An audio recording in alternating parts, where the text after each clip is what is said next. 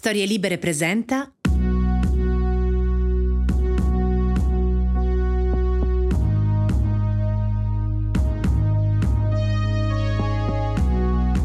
Quattro anni fa la mia fidanzata è stata chiamata ad insegnare ad Harvard, professoressa di architettura del paesaggio, urbanistica e arti visive al GSD, la Graduate School of Design. Non che ci fossero grossi dubbi a riguardo, eh? Lo dico io per voi, che facciamo prima. Sì, è quella intelligente della famiglia. Quindi abbiamo lasciato l'Italia, la nostra casa di Milano, i nostri amici, una vita che conoscevamo e siamo andati a vivere in America, United States, Massachusetts, a Boston, anzi, per la precisione, a Somerville. Cittadino di 75.000 abitanti, con i ragazzini in giro in bicicletta e le case a tre piani di legno bianco, le triple decker, un po' come vivere dentro i Goonies, insomma. Prima di partire, il mio amico Matteo mi ha detto: Oh, eh, se vai a Boston, chiama questa mia amica. È italiana, sta lì da. boh, 25 anni credo. Ti do il numero di telefono. Sono venuta a vivere in America perché tanti anni fa ho incontrato Dan, un tipo con delle gambe così, americano e disposto a stare con me. Allora ero una ragazza anche piuttosto graziosa, la tipica milanese, di quelle che ascoltano Guccini e odiano le discoteche. E mi sono ritrovata dall'oggi al domani in questo mondo strano, tutto a stelle e strisce e tutto da scoprire. Se faccio due conti, mi rendo conto che alla fine ho vissuto più lì che qui che ho ben tre figli che masticano poco l'italiano, un marito ormai di mezza età come me, ma sempre con delle gambe così. Mi chiamo Federico Bernocchi e dopo 40 anni vissuti in Italia devo abituarmi a vivere in un posto che non conosco. Mi chiamo Marina Viola e da più di 25 anni vivo negli Stati Uniti. Mi vergogno un po' a dirlo, ma sono quasi più americana che italiana.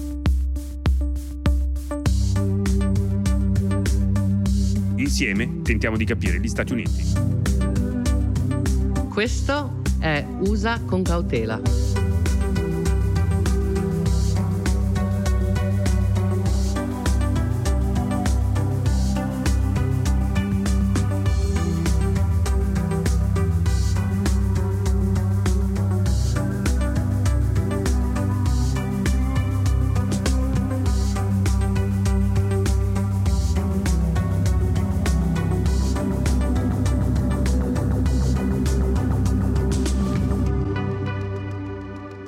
Episodio di USA con cautela, il podcast che tenta di spiegarvi l'America con Federico Bernocchi e Marina Viola. Buongiorno Marina. Ciao Federico, come stai? Molto bene, tu? Io benino, sì sì, abbastanza. Guarda, allora cominciamo con, con la puntata di quest'oggi. Oggi abbiamo una puntata, io ci tengo particolarmente, so che anche te è un tema che ti, ti tocca eh, molto e è un tema che speriamo possa anche interessare tutti quelli che ascoltano USA con Cotela. Sì, è bellissimo. Sì, è un tema bellissimo, devo dire anche molto ampio. Eh, per quanto riguarda l'Italia, eh, non è diciamo estremamente puntuale, ma noi abbiamo seguito con eh, il tempo l'evolversi eh, della, delle elezioni presidenziali americane, quindi insomma in qualche modo arriviamo un po' in ritardo, però è anche vero che questo è un tema universale. Eh, è sentito ovunque, è sentito in tutto il mondo, è sentito soprattutto negli Stati Uniti, anche a causa di quello che è successo il 6 gennaio a Capitol Hill. Quest'oggi parliamo di Black Lives Matter. Prosecutors say Officer Derek Chauvin had his knee on George Floyd's neck for 8 minutes and 46 seconds. Nei comizianti di Black Lives Matter trovi gli stessi toni esagitati. Alcuni sembrano degli invasati. They don't need a white lives matter. It's already understood that But white the data, lives the matter. Data Excuse says me. that the police hold, shot hold, hold, all hold, white hold on one people. second. Hold on one second. Siamo un po' arrabbiati per quello che succede in America, però io sono qua personalmente per quello che succede qua. Take the uniform off of that police officer, just have a man with his knee on another man's neck, there'd already be an arrest. Mm-hmm. This is a violation of Minnesota state law. This is murder. Prima domanda per quanto riguarda la puntata dedicata al Black Lives Matter. E guarda, Marina, questa è una, una domanda, un po' un giochino. Ho messo semplicemente il punto di domanda alla fine di questa frase. Black Lives Matter. Ti spiego perché. Perché e quando sono arrivato negli Stati Uniti eh. ho cominciato a vedere nei cortili delle persone, nelle vetrine dei bar, appesi fuori dalle chiese, delle bandiere o dei cartelli con la scritta appunto Black Lives Matter. Sì. Poi ricordo che un giorno davanti a un bar ehm, di ex poliziotti a Somerville ho visto il cartello All Lives Matter. Eh, certo. Sono andato un po' in confusione. Quindi per arrivare al punto io vorrei che tu raccontassi la storia in America del Black Lives Matter e perché esiste poi un movimento che è All Lives Matter. No, è molto interessante. Black Lives Matter, è, secondo me, è la la prima volta dopo le lotte dei diritti civili che veramente la popolazione nera si unisce per dei cambiamenti importanti della società. Black Lives Matter nasce dopo l'assassinio di Trayvon Martin, non so se in Italia ha fatto notizia, che era questo ragazzino di 17 anni che viveva in Florida, che una sera è uscito per andare al mini market a comprarsi, che ne so, da mangiare, una merendina, e mentre camminava tranquillo per la strada aveva messo il cappuccio della felpa su e un vigilante, un vigilante, uno che abita, abitava in quella zona che si era proclamato da solo uh, vigilante, lo vede, vede un nero camminare per strada e chiama la polizia preoccupato che, che pos- potesse essere chissà che cosa. Dopo aver chiamato la polizia, invece di aspettare la polizia, lui si avvicina a questo ragazzo e gli spara. It is a story that no one can stop talking about, the shooting of Trayvon Martin. It seems like every day we learn about a new piece of the puzzle and every day the outrage only seems to grow. Quella era una comunità, sai quelle comunità super privilegiate che hanno chiuse praticamente con dei cancelli e non c'erano neri che abitavano lì. Ok. E quindi questo, questo signore qua, un razzista che andava in giro per la strada per assicurarsi che tutto fosse a posto, ha visto questo ragazzo nero. Viene avvicinato da questo che addirittura preoccupato del fatto, di, di, solo ed unicamente del passaggio di eh, una, un nero, un afroamericano nel suo quartiere, l'ha fermato e gli ha sparato. Esatto, ma il problema è che il eh, vigilante è stato trovato non colpevole. Eh, eh, certo, è come Rodney King nel 92, Capito. se non ricordo male, cioè le proteste, i riot del 92 a Los Angeles nascono proprio dal fatto che con la, diciamo, la pistola fumante, perché il video del pestaggio di Rodney King era evidente, no? chiunque Ovvio. poteva guardare che c'erano dei poliziotti che si erano accaniti contro Rodney King e l'avevano massacrato di manganellate. The videotape beating of Rodney King it left many Los Angeles residents outraged. Il fatto che questi poliziotti fossero stati poi scagionati o comunque non trovati colpevoli portano alle, alle conseguenze che sappiamo, quindi ai riot e alle proteste di, di Los Angeles. Allo stesso modo il Black Lives Matter nasce eh, sicuramente dall'omicidio da, da, parte di un vigilante, chiamiamolo così, di un ragazzo di colore indifeso che non aveva fatto nulla, quindi senza armi, senza nessun tipo di atteggiamento Ma aggressivo, figurati. soprattutto dal fatto eh, che questo poi viene trovato mh, colpe- non colpevole appunto dalla, dalla giuria. E lì nasce il Black Lives Matter. Arriva in Italia, diciamo, a, a tutti con George Floyd. Certo, anche in America. Cioè in America il Black Lives Matter si conosceva, però George Floyd um, è stata proprio la goccia che ha fatto attraversare il vaso.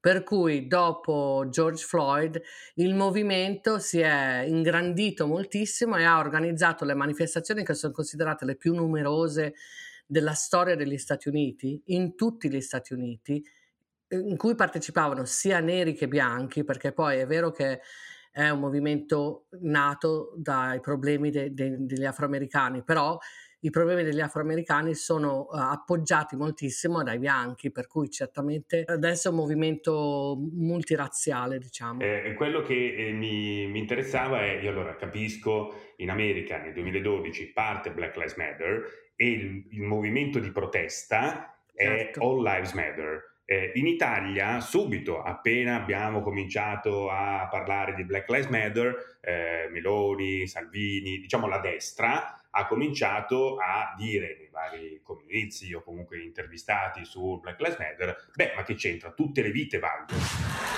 All lives matter, tutte le vite contano, bianchi e neri, non ci sono vite che contano di più e vite che contano di meno. Il problema è che c'è una, una percentuale, una statistica. Io quando eh, ero in, negli Stati Uniti e parlavo con, eh, con, dei miei amici, mi dicevano qua c'è la possibilità di rischiare la vita semplicemente per il colore di pelle differente. Certo. Torniamo sempre più o meno a, al punto che abbiamo già trattato in, in, su uso con cautela del white privilege.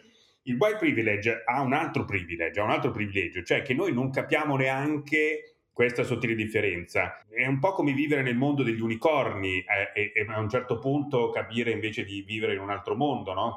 Sì. Scendere a compromessi col Black Lives Matter per capire esattamente perché è importante dire Black Lives Matter e non All Lives Matter. C'è una differenza di trattamento evidente. Sì, ma comunque è vero, assolutamente, tanto che gli, diciamo, i genitori dei ragazzini neri insegnano ai figli come comportarsi quando la polizia li ferma. We actually have a line that we do at our house. We practice this thing. What is it? I'm Ariel Sky Williams. I'm eight years old. I'm unarmed and I have nothing that will hurt you.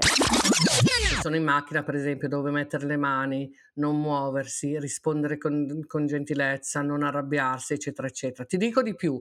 Durante le, le proteste per George Floyd, avevo invitato a Beckett, un'amica di Emma, di mia figlia che ha 14 anni, che è nera. Emma sta solo con amiche nere e dice che i bianchi sono antipatici.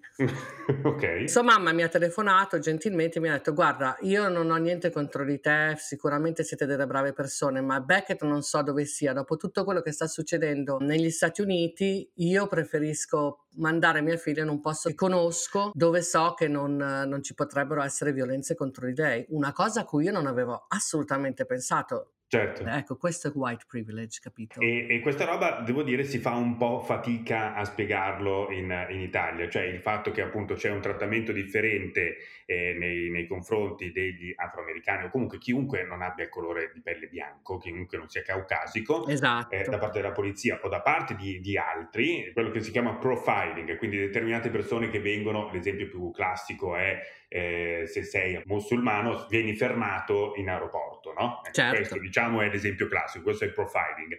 Eh, questo è un problema eh, chiaro e evidente che c'è in, in, America e non solo, c'è in tutto il mondo. Per questo mi sembra assolutamente paradossale che appena si, si parli di Black Lives Matter la risposta è beh che c'entra, tutte le vite valgono. È chiaro, nessuno lo mette in dubbio, ma qua bisogna appunto fare i conti con un trattamento differente rispetto a quello che è il colore di pelle. A me stupisce moltissimo questa cosa Marina perché la società americana, almeno a, a, a prima vista, è centomila volte più multirazziale rispetto a quella italiana. Certo, beh, negli Stati Uniti è un esperimento sociale, per cui gli Stati Uniti certo nascono con gli, con gli inglesi che eh, non vogliono essere sotto la regina, per cui vengono qua e creare una comunità, però poi eh, diventa come si dice dice sempre il melting pot, cioè una, una, pentola in cui c'è dentro un po' di tutto, capito? Per cui la diversità fa parte della cultura statunitense, senz'altro, mentre in Italia è sempre stata una cultura molto più omogenea, per cui eh, certo che poi invece eh, le persone di pelle nera sono arrivate negli Stati Uniti perché sono state rubate dalla loro terra e trattate, diventate schiavi qua, per cui già partivano male. Non è che partissero molto bene, partivano già come schiavi, non neanche considerate come persone. Per cui una volta abolito lo schiavismo, eccetera, eccetera, si sono, comunque c'era già una, un'idea prevenuta nei confronti delle persone non bianche, Chiaro. che è rimasta, infatti si vede nell'economia, cioè non si vede tanto tra le persone perché si convive pacificamente. Beh, ma chiaro, chiaro, certo, no, questo io lo metto proprio in, come diciamo differenza sostanziale tra quello che vediamo in Italia e quello che è il, invece l'America, gli Stati Uniti. Io ti faccio un esempio abbastanza semplice. Allora, io sono andato in America, ero in America, a vedere Get Out, ah, il sì. film uh, di Jordan Peele. Tu l'hai visto? Sì, ti è piaciuto? A me è piaciuto. allora, lo, lo, dico per chi non, non, non, avesse visto il film. K Get Out è un film del 2017 di Jordan Peele, che è un uh, ex comico della coppia Kagan Peele, eh, che poi ha esordito a sceneggiatura e regia con questo film, che è un film horror. Di base eh, si tratta di eh, indovina chi viene a cena con il twist horror. Sì, è vero. Lo sanno che sono nero. Dovrebbero. Sarebbe una cosa da sapere. Mamma e papà, il mio bel fidanzato nero verrà con me questo fine settimana e non voglio che rimaniate scioccati dall'uomo nero. Dobbiamo andarcene. È tutto ok. Con tutti questi bianchi divento nervoso. C'è questa ragazza molto bella che ha un fidanzato nero, lo invita per passare il weekend a casa dei genitori in campagna e scopriamo che esiste una società segreta che uccide eh, i neri per rubargli il corpo, quindi loro si sostituiscono, eh, il loro cervello viene sostituito poi all'interno dei corpi dei neri perché sono più resistenti, più belli, più in forma di loro, però loro vogliono capito, mantenere il loro intelletto all'interno di questi corpi. Pazzesco, più razzista di così non esiste. Esatto, però il, il film è stato un successo incredibile, ha vinto Sì. un Oscar e io l'avevo visto con amici americani, poi siamo usciti a bere la classica birretta dopo il film e ci siamo messi a parlare, no? E, e la cosa incredibile è che io mi sono trovato a dover eh, spiegare come da bambino, quando cominci a vedere persone che hanno eh, la pelle diversa dalla tua in Italia, Ah. eh, che per noi è stato nei primi anni Ottanta, io parlo della città di Milano, eh, dove c'erano quelli che venivano chiamati E vu comprà. Mamma mia, che fatica che si fa a dirlo, no? Orrendo. Mi sono trovato a dover spiegare il concetto di Vukumpra a un- una ragazza americana. amica E lei cosa diceva? Non ci era abbastanza sconvolta, era abbastanza sconvolta. Però appunto questo per, per dire che diciamo, prima di raggiungere eh, la società americana, cioè il fatto che possano con- coesistere no? ne- ne- negli stessi quartieri, che abbiano gli stessi, diciamo, almeno apparentemente gli stessi diritti e privilegi, perché poi sappiamo, abbiamo appena visto che non è così, eh, ce ne Mm. passa. Qua la situazione è ancora più arretrata. Ma sai, c'è anche una storia diversa, come dicevo prima, cioè anche una cultura completamente diversa, la cultura europea, per cui non necessariamente arriverà allo stesso livello della cultura americana. Devo dire che in questi giorni che sono a Milano mi stupisce che vai in banca, prendi l'autobus, che non ci siano persone non bianche che, lavo- che fanno dei lavori normali. Questa è una cosa che ho notato, ma quello che volevo dirti, la mia esperienza quando sono arrivata negli States, Sì. Anch'io non avevo mai visto un nero, cioè se non eh, in televisione, così. Per cui mi ricordo di averne visto uno d'inverno nel New England, con un freddo pazzesco, vestito ovviamente col, col- col- piumino, col- ro- robe da- per quando hai freddo, no? Sì, certo.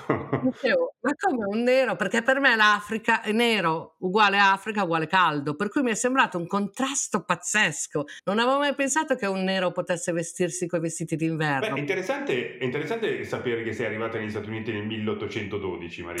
No, lo so, eh, infatti era un limite mio sicuramente, però mi ha fatto molta impressione questa cosa qui. Say what?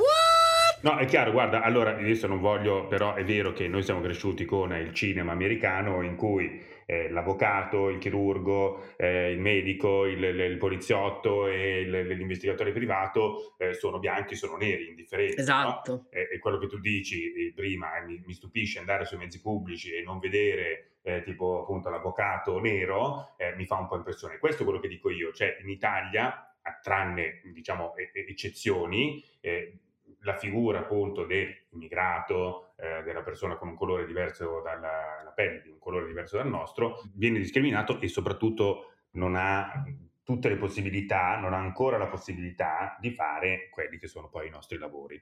No. Questo è un, è un primo, è un primo punto che sicuramente eh, va, va trattato, anche per capire appunto perché c'è bisogno del Black Lives Matter. USA con cautela.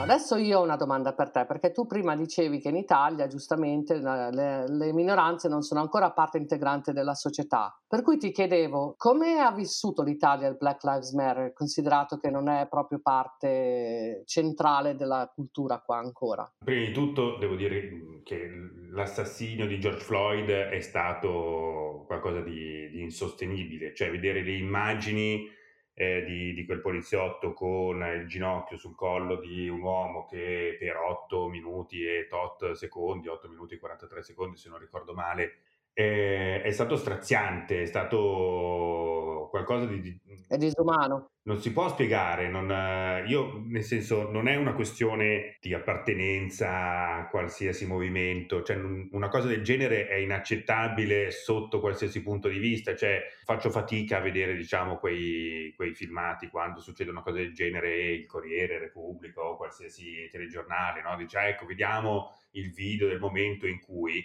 io ho fatto molta fatica, mi sono forzato di, di vedere quel, quel video, il momento in cui George Floyd eh, dice mamma, cioè chiama la Pazzesco. mamma, è- una roba incredibile, ma è incredibile tutta la situazione, la, la, la, freddezza con cui il poliziotto guarda quelli che lo stanno riprendendo, il, il fatto che non abbia nessun tipo di eh, espressione o emotività facciale è qualcosa di, di devastante. Sì, per cui il, fatto che po- pochi giorni dopo eh, ci sono state delle, delle manifestazioni, eh, io ricordo che un, un nostro amico ha organizzato una piccola protesta davanti all'ambasciata americana in cui mh, tutti fermi, immobili a distanza di sicurezza ci siamo messi davanti all'ambasciata americana. Bello. Sì, allora, bello. Ci sono state però due reazioni. Da una parte, diciamo, la reazione politica di chi non, è, non si sentiva chiamato in causa, ecco, ah. e che diceva appunto ma che ve frega voi di questa roba qua, è una cosa che è successa in America. Come se l'omicidio di una persona, così, da, da parte di chi eh, in teoria è chiamato a difenderci, possa essere ignorato. Ora, che, che, avvenga in America, che avvenga in Italia, e i casi non mancano. Certo, non, non, ha, non ha, un limite geografico, dici. Non ha un limite geografico, cioè eh, io, se posso, poi con tutta la, la, la, la vicinanza possibile al Black Lives Matter, la, la cosa che mi ha sconvolto, e, io sono sicuro che a un'altra persona non, non, non, sarebbe successo lo stesso che è successo a George Floyd, e torniamo al white privilege, cioè eh, quello che tu dicevi prima, no? cioè i genitori dei bambini neri spiegano ai loro figli come comportarsi con la polizia, eh, sì. cosa che molto probabilmente i genitori bianchi non fanno. No. Eh, mh, e questo io sono sicuro che una cosa del genere sarebbe successo solo a, a George Floyd perché è appunto afroamericano,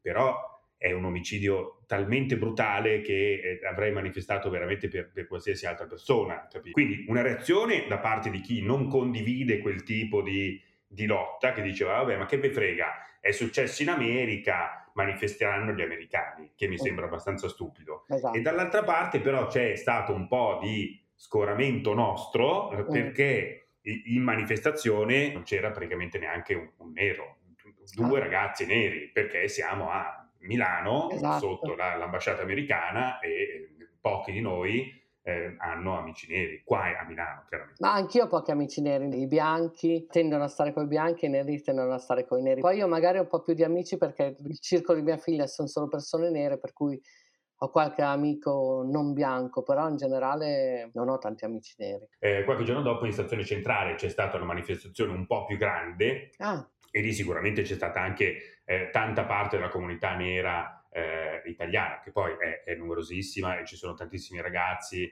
che poi abbiamo anche avuto la fortuna di, di incontrare, di conoscere, di sentir parlare. Eh, però in quella specifica manifestazione dove c'ero io, devo dire che eh, non c'era. E, e, la cosa ti fa un po' impressione, no? Perché dici... Certo. Senti, invece io voglio eh, sentire il, il, racconto tuo negli Stati Uniti delle manifestazioni del Black Lives Matter. Tu sei andato con la tua famiglia, famiglia bianca, eh, che è andata, ha partecipato alle manifestazioni del Black Lives Matter. Beh, a dire il vero, io non ho partecipato perché il giorno dopo sono stata operata alla schiena per la seconda volta, però ho mandato, ho mandato, loro volevano andarci, Dan e Emma, Emma aveva preparato il suo cartello Black Lives Matter, eccetera, eccetera, e sono preso la metropolitana e sono andati nel centro di Boston e la manifestazione, che era numerosissima, è iniziata in modo molto pacifico. C'erano neri, c'erano bianchi, c'erano, c'erano giovani, c'erano anziani, tutti con la mascherina, si cercava di stare distanti, ma insomma molto pacifica. Come in tutti, quasi tutte le, le città degli Stati Uniti, iniziavano pacifiche e poi verso sera, quando c'era meno gente, iniziavano gli scontri con le forze dell'ordine. E infatti Dan e Emma, che sapevano che cioè immaginavano che sarebbe successo, sono tornati a casa verso le sei e mezza così. E come appunto nelle altre, nelle altre città, anche a Boston ci sono stati molti scontri con eh, persone che mm, bruciavano macchine, eccetera, e la polizia che si avvicinava sempre di più, vestita proprio come se fossero in guerra, capito? Quindi per intimidire anche i manifestanti, eccetera, eccetera. Ma la città che ha avuto più voce per il movimento è stata Seattle, è diventato un po' il simbolo della, delle manifestazioni del Black Lives Matter. Anche lì, come dicevi tu prima, a Seattle ci sono molti più bianchi che neri, però non è importante, cioè è una questione diciamo di dignità umana, non ha, non ha, va oltre ormai il colore della pelle. E infatti a Seattle c'è, c'è, un quartiere che si chiama Capitol Hill, che è il quartiere dove sono avvenuti le, più, le proteste più, gli scontri con i poliziotti più feroci, che sono culminate con la formazione di un gruppo di, uh, di manifestanti che hanno occupato um, che hanno occupato il distretto della polizia de, di Capitol Hill. Protesters remain outside the Seattle Police East Precinct. They've been out in streets of the Seattle's Capitol, na- Capitol Hill neighborhood all night long and it just doesn't seem like they plan to leave anytime soon. Quindi hanno cacciato la polizia da casa loro e hanno usato quello spazio per uh, mostrare documentari, per fare discussioni con la gente, insomma era diventato tipo una specie di centro sociale, durata okay. poco, però è, durato, è stato bellissimo fino a quando è durato. Noi ovviamente dalla parte est degli Stati Uniti facevamo il tifo sfegatato per questi ragazzi, che ovviamente cosa che poi non ha, non ha, continuato perché poi la polizia è sempre più forte dei manifestanti in queste cose e quindi si sono ripresi il loro spazio. Quindi, come dire, è stato proprio un'occupazione e un, sussegu- un successivo sgombero. Sì, ma dopo qualche mese, cioè è durato okay, tanto. Okay. Era diventato anche un, porto, un posto per gli, gli, artisti, poi davano eh, da mangiare gratuitamente per chi aveva bisogno, insomma, si erano organizzati molto bene. A quel punto Trump, spaventatissimo, ha fatto intervenire la Polizia Federale e il, uh, il, sindaco di Seattle, che è uno, un democratico, non è un repubblicano, ha fatto di tutto per, per, per, cercare di fermare questa cosa qui. The mayor of Seattle rushed to defend protesters in her city's so-called autonomous zone after President Trump threatened to take over that six-block area. Their message is straightforward, that police should stay away. Senti, eh, una, una, mia curiosità, eh, Emma che ha 12, 13? Ne fa 14 a dicembre. Immagino fosse la sua prima grande manifestazione. Emma in realtà um, è molto attenta alle cose politiche e non è stata la sua prima manifestazione. Grandissima. Sì. Siamo andate io e lei insieme a una manifestazione in favore dei diritti per gli omosessuali e lei era talmente agitata, talmente contenta e forse la più piccola della manifestazione che un organizzatore ha dato a lei il microfono per inventarsi uno slogan che tutti ripetevano, si è divertita tantissimo.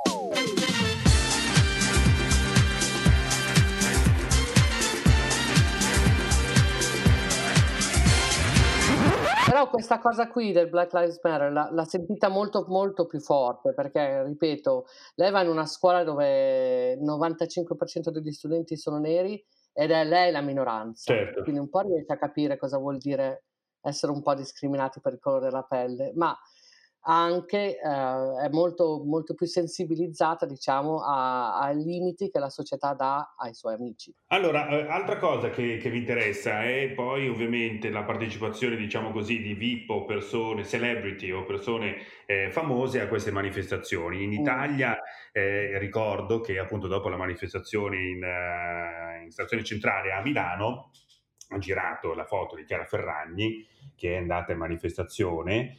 Devo dire, insomma, faceva un po' impressione perché era proprio era vestita da manifestante, c'era proprio una specie oh, di dress code. Aveva l'estimo? Aveva, no, aveva una felpa con cappuccio, mascherina per essere un po' in incognito e pantalone un po' militare, scarpe, oh, capito? Un po' comunque. No. Però c- ci si è divisi, no? C'è chi dice, vabbè, ma che vi frega? Cioè, Chiara Ferragni sarà sentita chiamata in causa come chiunque altro, perché una cosa del genere, ripetiamo, è insostenibile, e quindi eh. è andata a manifestare. E soprattutto poi, no, c'è il discorso che Chiara Ferragni comunque può portare attenzione a persone che magari sono più giovani, che non sono evidentemente molto interessati a quel tipo di eh, argomento, non è che tutti i giorni parlano del Black Lives Matter, delle certo. proteste per difendere i, i, diritti delle persone con un colore eh, di pelle diversa dal nostro e quindi questo è un bene. Dall'altra parte c'è invece chi li attacca. Mi sembra che anche negli Stati Uniti la discussione sia un po' gravitata per quanto riguarda appunto le celebrity attorno a questi due, no? questi due estremi. Io faccio riferimento a Kaepernick, che se non sbaglio è il giocatore di football americano sì. che per primo si è inginocchiato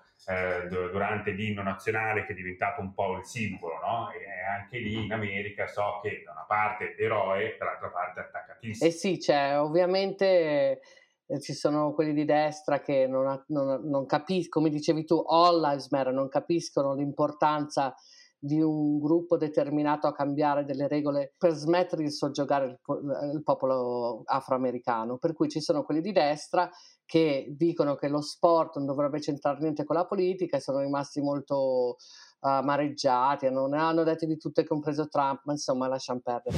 Wouldn't you love to see one of these NFL owners, when somebody disrespects our flag, to say, get that son of a bitch off the field right now, out, he's fired.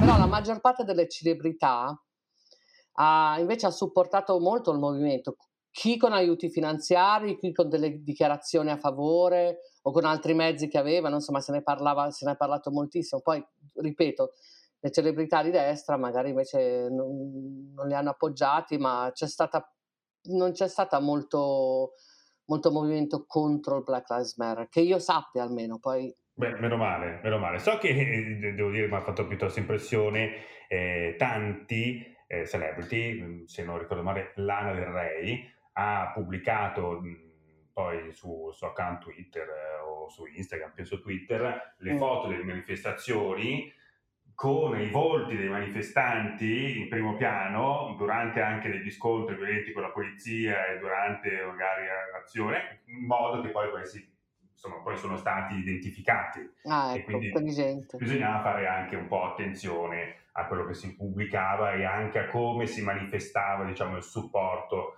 a Black Lives Matter. Certo. Comunque, eh, devo dire che insomma è stata abbastanza universale, soprattutto negli Stati Uniti. In, in, Italia un po' meno. Mirta Merlino della 7 si è inginocchiata il giorno dopo in studio. Ah sì, eh? È stata molto attaccata. Laura Boldrini si è inginocchiata in Parlamento, è stata molto attaccata. Io non respiro perché sono immigrata. Io non respiro perché sono ebrea. Io non respiro perché sono musulmana. Io non respiro perché sono gay. Non respiro perché sono lesbica. Non respiro perché ho la pelle nera. Black Lives Matter. Vabbè, guarda, facciamo così, fermiamoci per l'intervallo. Sì, dai. Hello! It's me, Mario! Che in America il razzismo sia in qualche modo accettato ce ne siamo accorti tutti. E chi non se n'è accorto prima del 6 gennaio spero che adesso non abbia più dubbi.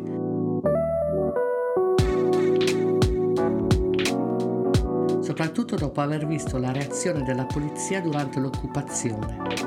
Se invece di un gruppo di bianchi il Campidoglio fosse stato assalito da un gruppo di neri, avremmo assistito a un vero e proprio macello in diretta.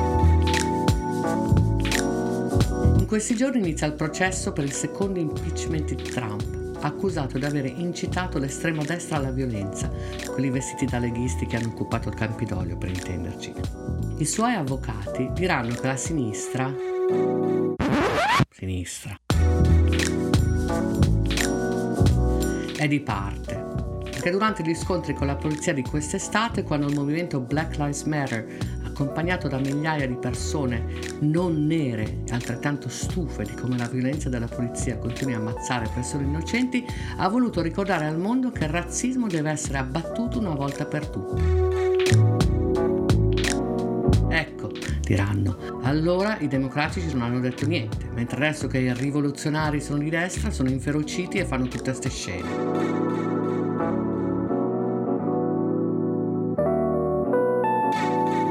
Non sono un'avvocatessa e grazie a Dio nemmeno una senatrice americana, ma basta leggere anche solo i titoli dei giornali per poter rispondere a questi avvocati di Trump che si stanno ovviamente attaccando ai vetri.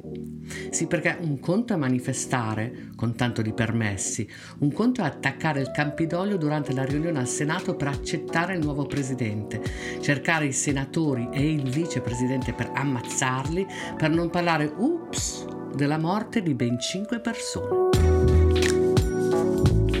Tutto questo è successo perché per mesi Trump non ha fatto che dire che le elezioni erano tutte sbagliate e che in realtà ha vinto lui. Ecco, forse alla fine il discorso è questo. Un conto è combattere pacificamente per denunciare una piaga sociale, un altro è assalire il Campidoglio perché un leader insiste a dire il falso. La verità contro le fake news. Come succede negli Stati Uniti da quattro anni. da quando Trump ha cosparso il partito repubblicano di benzina con notizie false inventate da lui e dal suo gruppo di minchioni. Il diritto di protestare e l'incitamento alla violenza sono cose ben diverse.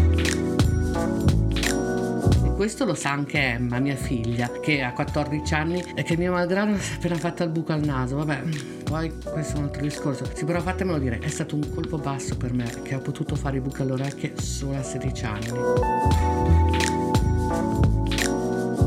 Comunque, stiamo a vedere fino a che punto questa destra estrema estremamente spaventosa riesce ad arrivare. Speriamo che il movimento Black Lives Matter continui a protestare e che i santoni vestiti da bufalo finiscano in galera.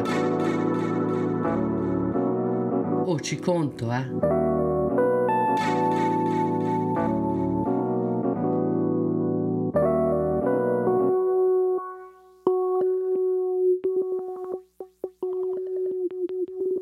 Guarda Marina, io poi devo dire che rispetto a quello che dicevamo prima, eh, per quanto riguarda le manifestazioni, tutto quello che è stato il movimento, diciamo così, collegato al Black Lives Matter americano in Italia, Eh. abbia poi portato a poco o nulla come cambiamento. Eh, io ero molto amareggiato nel vedere appunto poi nei giorni successivi la discussione politica, le trasmissioni in cui si parlava del Black Lives Matter e oltre a dover sentire appunto che All Lives Matter, tutte le vite valgono, poi c'era anche io non mi inginocchio di fronte a nessuno, Sì, eh, no? queste, queste cose un po' sovraniste, un po' eh, deliri di onnipotenza e mi ha, mi ha molto amareggiato, cioè il, il fatto che come dire, quando uno assiste a qualcosa di così grave, così terribile come l'assassinio di un, di un ragazzo da parte delle forze di polizia, e non era la prima volta, e dopo George Floyd ci sono stati altri casi, Esatto. e abbiamo visto quello che è successo durante le manifestazioni, e questa cosa non succede solo in America, in America è più presente, ma insomma non, non esiste solo in America. Guarda Genova in Italia. Guarda quello che è successo a Genova, guarda quello che è successo a Federico Aldrovandi, a, Stefano Cucchi. E come dire, se c'è poi una, una manifestazione, se c'è una risposta popolare, è chiaro che poi uno si aspetta un, un risultato. I- In America si parlava di togliamo i soldi alla polizia, Sì. eh, cambiamo le cose, cioè quali sono stati i cambi effettivi che il Black Lives Matter ha portato negli Stati Uniti? Ma guarda, prima bisogna parlare degli obiettivi. Quali erano gli obiettivi del Lives- Black Lives Matter all'inizio? Certo non era di combattere il razzismo, il razzismo c'è e non si combatte semplicemente facendo delle manifestazioni, però se il razzismo si, diciamo, si divide in piccoli pezzettini, quei piccoli pezzettini possono essere invece cambiati anche dal punto di vista eh, non solo della mm, sensibilità della popolazione, ma anche dal punto di vista legislativo, se possibile. Quindi l'obiettivo della Black Lives Matter non era di combattere il razzismo, non pensavano che dopo le manifestazioni non ci sarebbe stato più razzismo negli Stati Uniti, volevano che eh, sensibilizzare noi bianchi e la polizia del fatto che c'è questa violenza pazzesca nei loro confronti e che fortunatamente qualche volta viene videoregistrata, qualche volta no, ma succede sempre questa cosa qui. E infatti è venuto il discorso appunto che dicevi tu della defund the police, cioè togliere i soldi, eh, non tutti, alla, alla, alla polizia, era sempre stato un discorso molto marginale negli Stati Uniti, cioè di, di gruppi neri che erano veramente molto eh, comba- combattenti e adesso è diventato invece un discorso uh, mainstream, cioè se ne è parlato anche tra Trump e Biden, cosa che figurati se si parlava di una cosa così prima, cioè il, il- sempre stato il presidente migliore è quello del law and order. I am your president of law and order and an ally of all peaceful protesters. Allora, la polizia in realtà non è eh, in grado di gestire delle situazioni in cui c'è, non so, una malattia mentale o ci sono de- de- de- delle- appunto della violenza, così loro sanno solo gestire le cose con le pistole, con la violenza. E invece è importante che, è importante secondo me che i dipartimenti di polizia abbiano dei fondi per uh, creare dei gruppi che siano preparati proprio bene ad affrontare, non so, persone con le malattie mentali, persone con eh, problemi di droga, fare de-escalation si dice. Cioè Tentare di calmare la situazione. e invece di tirar fuori le pistole, capito? Quindi Esatto. questo discorso che era, appunto, ripeto, era una cosa molto marginale, adesso è diventato un, un dibattito nazionale appoggiato da- anche da, malti- da molti dipartimenti della polizia, da molti governatori e da molti mh, sindaci, per cui in questo senso c'è stato un cambiamento forte. Certo, io ricordo appunto un, un episodio negli, negli Stati Uniti in cui appunto un ragazzo autistico nero era stato ucciso anche in quel caso dalla polizia perché non c'era stata proprio da parte delle, delle forze dell'ordine la, comprensio- la comprensione dei suoi comportamenti. E questa è una cosa che mi colpisce ovviamente più nel cuore avendo io un figlio disabile. Charles Kinsey is lying on the ground, hands in the air. Police are out of sight, pointing their guns. You can hear Kinsey trying to explain he's a healthcare professional. The man on the road next to him is his autistic patient. Ci sono tantissime situazioni in cui, per esempio, gli homeless, tantissimi hanno dei problemi mentali, no? problemi di stupefacente, cose così, e non basta arrestarli e metterli in galera, non si risolve il problema. E gli americani adesso cominciano a capire che in effetti la polizia ha un ruolo ben preciso e che non è quello di, di coinvolgersi in problemi sociali. Certo, chiaro. Allora, prima ti dicevo che in Italia è cambiato poco niente.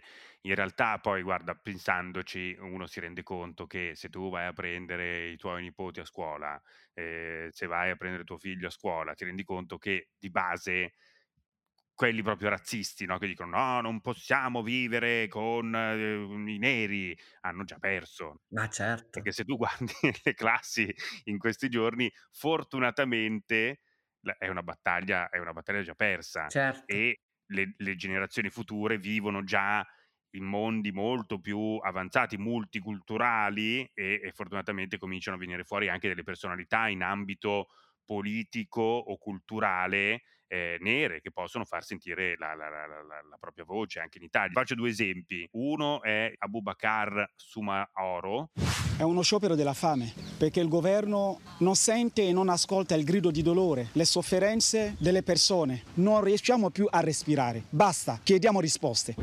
che è un ragazzo di, di 30 anni dalla Costa d'Avorio che è arrivato in Italia nel, nel 1999 ed è eh, sindacalista per l'Unione Sindacale di Base e lui si batte per i diritti eh, eh, di coloro che poi vengono assunti a prezzi assassini per raccogliere i pomodori, quindi braccianti agricoli, eh, ci- dove ci sono pratiche di capolarato, c'è uno sfruttamento totale. E lui è diventato un personaggio anche piuttosto seguito, molto bravo, Sì, mia sorella ha lavorato tanto con lui, lo conosce bene, mi raccontava, sì, sì. bravissimo, no? Bravissimo. Un'altra ragazza che ho visto e che mi ha, mi ha stupito, perché è giovanissima e perché ha avuto una, una capacità di dialogare, era una, una ragazza di- del gruppo del movimento Non Una di Meno, lei si chiama eh, Selam Tesfai e ho visto un incontro pubblico alla Triennale di Milano, eh, è un- su un argomento che tratteremo, eh, cioè diciamo il politically correct, per metterlo Sì. giù nella maniera più, più correct possibile appunto, e si parlava delle statue, Ah. si parlava della statua di Indro Montanelli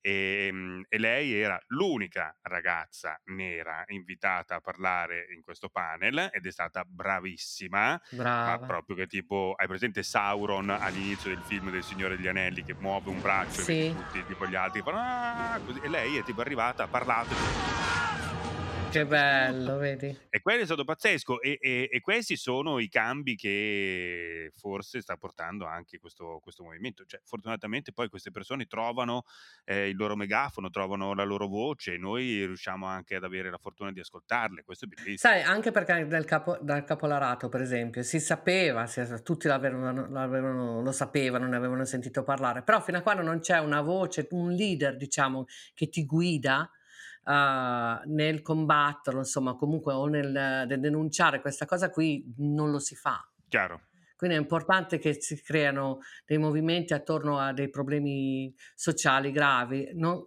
non tanto perché noi non lo sapevamo, ma anche Black Lives Matter, non è che io non sapevo che la polizia fosse molto più aggressiva nei confronti dei neri che dei bianchi, però adesso puoi far parte di un movimento, puoi seguire quel movimento senza individualmente fare te, perché poi si, c'è poco da fare da soli. No, no, infatti in, in, Italia si comincia a vedere qualche movimento, poi io ti dico, mi deprimo perché la risposta, diciamo, quella ufficiale, di vabbè, ma insomma, quella cosa lì succede in America, ma che ve frega, ma, ma che ti inginocchia a fare, e si pensa che questa cosa venga fatta quasi per moda, hai capito? Cioè, quando si, si andava a manifestare in Italia per Black Lives Matter, ti, ti guardavano e dicevano, ah vabbè, adesso perché succede in America, voi vi sentite chiamati in causa. Ma comunque ogni è... volta che c'è un assenso popolare c'è anche il dissenso popolare, cioè fa parte proprio della, della società, no? Ogni volta che c'è una cosa che si confronta, su cui si confronta c'è gente che è contro questa cosa qui. Ci sta. Benvenga la democrazia, per l'amor di Dio. Come sei saggia. Vero? Si vede che ho studiato sociologia. Ussa con cautela. Adesso secondo me è la parte più bella del nostro podcast, cioè più interessante, che è il what if. Lo spieghiamo per chi magari non, ha, non avesse sentito le puntate precedenti. Ma le hanno sentite sicuramente. Penso sia illegale, eh? adesso non so, ci stiamo lavorando, però dovrebbe diventare illegale presto. Comunque il what if è cosa se, cosa succederebbe se. Insomma faceva riferimento a dei vecchi fumetti dell'osservatore della Marvel, però è cosa succederebbe se. Allora noi ci facciamo delle domande un po' così, un po' immaginarie verso la fine del nostro podcast. Qual è quella di quest'oggi, Marina? Se eh, prima o poi finirà il razzismo. È una domandona, super domandona. Eh? Sì, è anche un po' ingenua. In Italia o in America, è anche un po' ingenua, però... Però perché l'ingenuità, guarda, anche al suo, al suo perché. È chiaro che i grandi discorsi presuppongono anche eh, dei sogni, no? Esatto. E allora è, è, è, quantomeno eccitante pensare a una società eh, moderna in cui non esiste più il razzismo. Eh, io mi, mi, mi, sto appassionando con un ritardo di 60 anni a Star Trek. Spazio, ultima frontiera. Eccovi i viaggi dell'astronave Enterprise durante la sua missione quinquennale storia, diciamo, di Star Trek si basa sul fatto che in un lontanissimo futuro mm. eh, tutte le razze aliene possibili e immaginabili possano convivere eh, pacificamente ed, ed era una, una, una, cosa fortissima nell'America degli anni 60 se tu ci pensi, no? certo. metaforicamente parlando, il fatto che appunto di eh, tutte le, le, le, razze aliene potessero convivere in questa eh, confederazione intergalattica stupenda. Poi certo c'erano anche i cattivi anche in Star Trek. Eh, non, Beh, se no non c'è storia. Eh, se no non c'era storia. Però è bello poter immaginare una società futura in cui appunto non esiste più il razzismo. È una cosa bellissima, è una cosa molto eccitante. E io stavamo ragionando con Marina se una cosa del genere è più facile che accade in Italia o negli Stati Uniti. Guarda, secondo me posso dire, Sì. attaccata a- alla differenza di razza, diciamo, che, che- che- che brutta parola, ci sono le differenze economiche, cioè nel momento in cui, adesso faccio la socialista, nel momento in cui Sì. nessuno soffre la fame, nessuno non può pagarsi il mutuo, nessuno eh, ha problemi di questo genere, vedrai che ci sarà molta più, molto meno razzismo, perché il razzismo è anche il fatto che, allora, per esempio, negli Stati Uniti, io ho vissuto a Brooklyn per tanto tempo e nella zona in cui abitavo io era negli anni 50 era solo bianca. Poi c'è stata la prima famiglia nera che è entrata e c'è stato quello che dicono the white flight, cioè i bianchi se ne sono andati dalla zona perché non volevano stare con i neri, perché stare con i neri non significava tanto che schifo i neri, ma significava, significava che la zona stava degradando dal punto di vista anche economico. Quindi uh, non, non, basta solo combattere il razzismo, con il razzismo bisognerebbe combattere anche un'equità economica tra, tra, nella società, perché solo così, solo, solo, quando non ci saranno più ricchi e poveri, non ci saranno più bianchi e neri, secondo me. Il, il tuo animo socialista ti porta a pensare che appunto la differenza non sia solo unicamente strettamente legata al colore della pelle, ma che poi da quello dipenda ovviamente anche tutto un, un mondo che ha eh, uno stretto legame con con l'economia e quindi avuto le differenze sociali. Certo, perché ci sarebbero meno neri in carcere, perché ci sarebbe meno crimine, perché ci sarebbe più equità, per cui non, le, le stesse possibilità che abbiamo noi bianchi le potrebbero avere anche i neri, per cui... Però appunto questo, ritorniamo anche al discorso che abbiamo eh, fatto in, a, a inizio di questa nostra chiacchierata, cioè il, il fatto che in America in realtà la, la, la, società è multiculturale, molto più avanzata rispetto a noi e ci sono appunto persone nere che sono miliardarie. Certo. Eh, non penso solo ed unicamente ai giocatori, agli sportivi, penso proprio a normali professionisti che guadagnano tantissimo. Certo, ce ne sono. Certo che c'è una, una classe media e anche una classe ricca americana, nera americana, eh, infatti sono accettatissimi. Cioè, ad esempio, la Francesca lavora a Harvard, ci sono un sacco di professori famosissimi certo. che insegnano a Harvard che, che, sono non bianchi, che poi magari sono mh, mm, neri o asiatici o quel che è. Per cui in quel mondo lì va bene essere nero, cioè non importa di dove sei. Però secondo me quando perché si è alla pari, capito? Il discorso è, è corretto, Fila. E per quanto riguarda l'Italia, eh, la, la, la, vedo difficile. Cioè, mi, mi, consola molto quello che ho detto prima, cioè pensare che appunto eh, adesso se vai in qualsiasi scuola eh, vedi già il futuro, no? E il futuro è multiculturale. Sì. Eh, in questo momento poi quando ci si mette a parlare con eh, amici, conoscenti, vedi che comunque di base c'è ancora un, un, un razzismo strisciante che è, abbastanza evidente. Quindi insomma la, la, la cosa io la vedo, la vedo molto difficile eh, per, quanto riguarda, per, quanto riguarda, l'Italia. Se no dovremo aspettare, dovremo aspettare degli anni. Io spero non così tanti come Star Trek. No, per l'amor di Dio, no. No, diventa difficile. Tu Star Trek niente, eh? Uh, no, però Dan ha tutto, anche tutti gli autografi. Addirittura gli autografi? Uh, sì, sì. Ma originali, cioè li ha incontrati lui o li ha comprati? Sì, li ha incontrati lui. Beh, ma pensa a te, ma c'ha tutte le cose. C'è una scatoletta di legno dove, che, che, tiene proprio come se fosse una cosa, cosa più preziosa che ha, con dentro tutte le figurine di Star Trek, anche proprio appunto eh, le firme di questi qua, non so chi siano, però non vuole... Tu non sai chi siano, certo. Non vuole che la tocchi, non vuole che la tocchi. Bra- beh, mi sembra giusto. Senti, allora, uh, ovviamente mh, dobbiamo, dobbiamo chiudere, visto che l'abbiamo citato, dobbiamo chiudere con lui. Come sempre, noi finiamo questa nostra discussione andando a chiedere a Dan, che è il marito di, di, di, Marina, che lui di dov'è esattamente? Dove nasce Dan? Scusami. Dan nasce nella parte ovest di, del Massachusetts, in un paesino che si chiama Amherst.